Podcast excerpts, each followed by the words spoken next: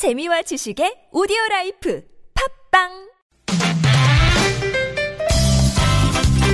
빡빡한 일상의 단비처럼 여러분의 무뎌진 감동 세포를 깨우는 시간 좋은 사람 좋은 뉴스입니다.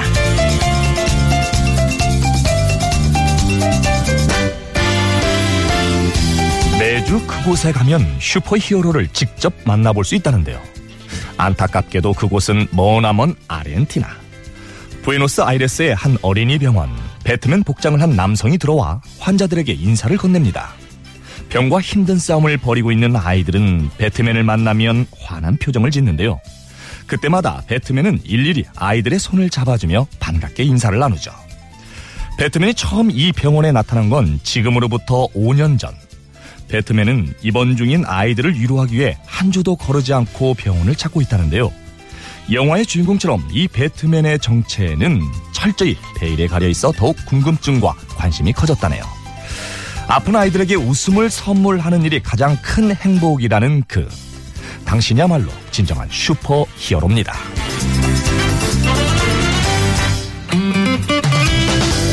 고작 10살밖에 되지 않은 소년이 어린이들의 목숨을 구하기 위한 장치를 고안했다는데 이게 무슨 얘기일까요? 최근 텍사스주 맥키니에 사는 10살 소년 비숍 커리는 태어난 지 6개월밖에 되지 않은 이웃집 아기의 사망 소식을 전해 듣게 되는데요.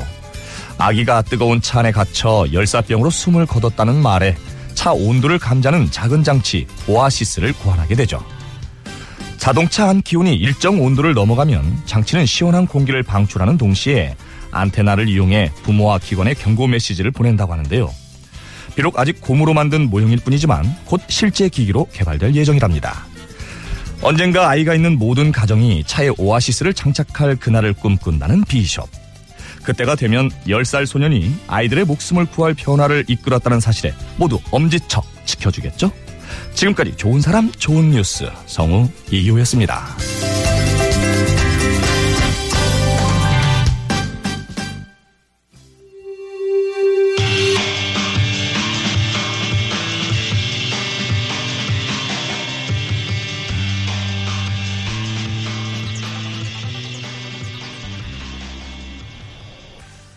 이승환의 슈퍼 히어로였습니다. 오늘 이기호 씨가 들려준 좋은 사람 좋은 뉴스 히어로 배트맨 얘기부터 시작했죠. 매주 어린이 병원에 나타나는 배트맨 이야기. 귀가 오똑한 가면에서부터 그 검은 망토까지 영화 주인공을 완벽하게 재현한 배트맨. 빠짐없이 병동을 돌면서 입원 중인 아이들을 만난다고 합니다. 병과 힘든 싸움을 벌이고 있는 아이들은 이 배트맨을 만나면 표정이 아주 환해진대요. 그게 또 좋아서 배트맨은 일일이 아이들의 손을 잡아주면서 반갑게 인사를 나누는 거죠. 철저히 자신의 신분을 숨기고 있는 배트맨이지만 딱 한 번 얼굴을 공개한 적이 있답니다. 그게 언제였느냐. 아, 2013년 4월 2일, 그러니까 처음으로 이 병원 찾아가서 내가 좀 이렇게 하겠노라. 양해를 구할 때. 그때 이제 가면을 벗고 나타났던 거죠. 병원의 그 성당 수녀님 두 분이 얼굴을 보셨는데 지금까지 입을 꾹 다물고 계시다고 합니다. 어설프게 개조한 차지만 아직 할부가 한 달이나 남았다는 배트모빌을 타고 나타난 이 짝퉁 배트맨. 건강이 허락하는 한 계속 배트모빌을 탄 배트맨으로 변신해서 아이들에게 웃음을 주고 싶다라고 얘기를 합니다. 그리고 아이들의 죽음을 막고자 자동차 사망 방지기를 고안해낸 미국의 10살 소년 얘기도 전해드렸어요. 통계를 보니까 1998년 이후로부터 지금까지 미국에서 712명의 어린이가 뜨거운 차 안에서 열사병으로 사망했다고 합니다. 경각심을 갖자 이런 캠페인이 반복되고는 있는데 사고는 되풀이되고 있다고요.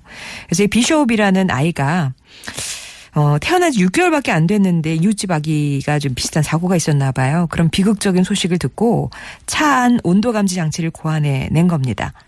비숍의 아버지는 이 기기 개발을 목적으로 인터넷 펀딩을 받았고요. 곧 출시를 앞두고 있다고 하는데 기기 이름이 오아시스래요. 10살 소년의 마음을 담아서 어른들의 부주의와 방심을 막는 그런 오아시스가 되어주면 좋겠습니다. 좋은 사람 좋은 뉴스에서는 이렇게 세상을 밝히는 좋은 소식들 찾아서 여러분께 전해드리고 있습니다. 주변에 소개하고 싶은 좋은 이웃이나 착한 뉴스 있으시면 언제든지 보내주세요. 참 이게 혼자 사는 세상이 아니라서 각각의 자리에서 자신의 역할을 맡아서 모두가 함께 가는 게 바로 사회가 아닐까 싶은데요. 그 사회를 또 단단하게 이어주는 역할을 해주는 분들은 따로 계시는 것 같습니다.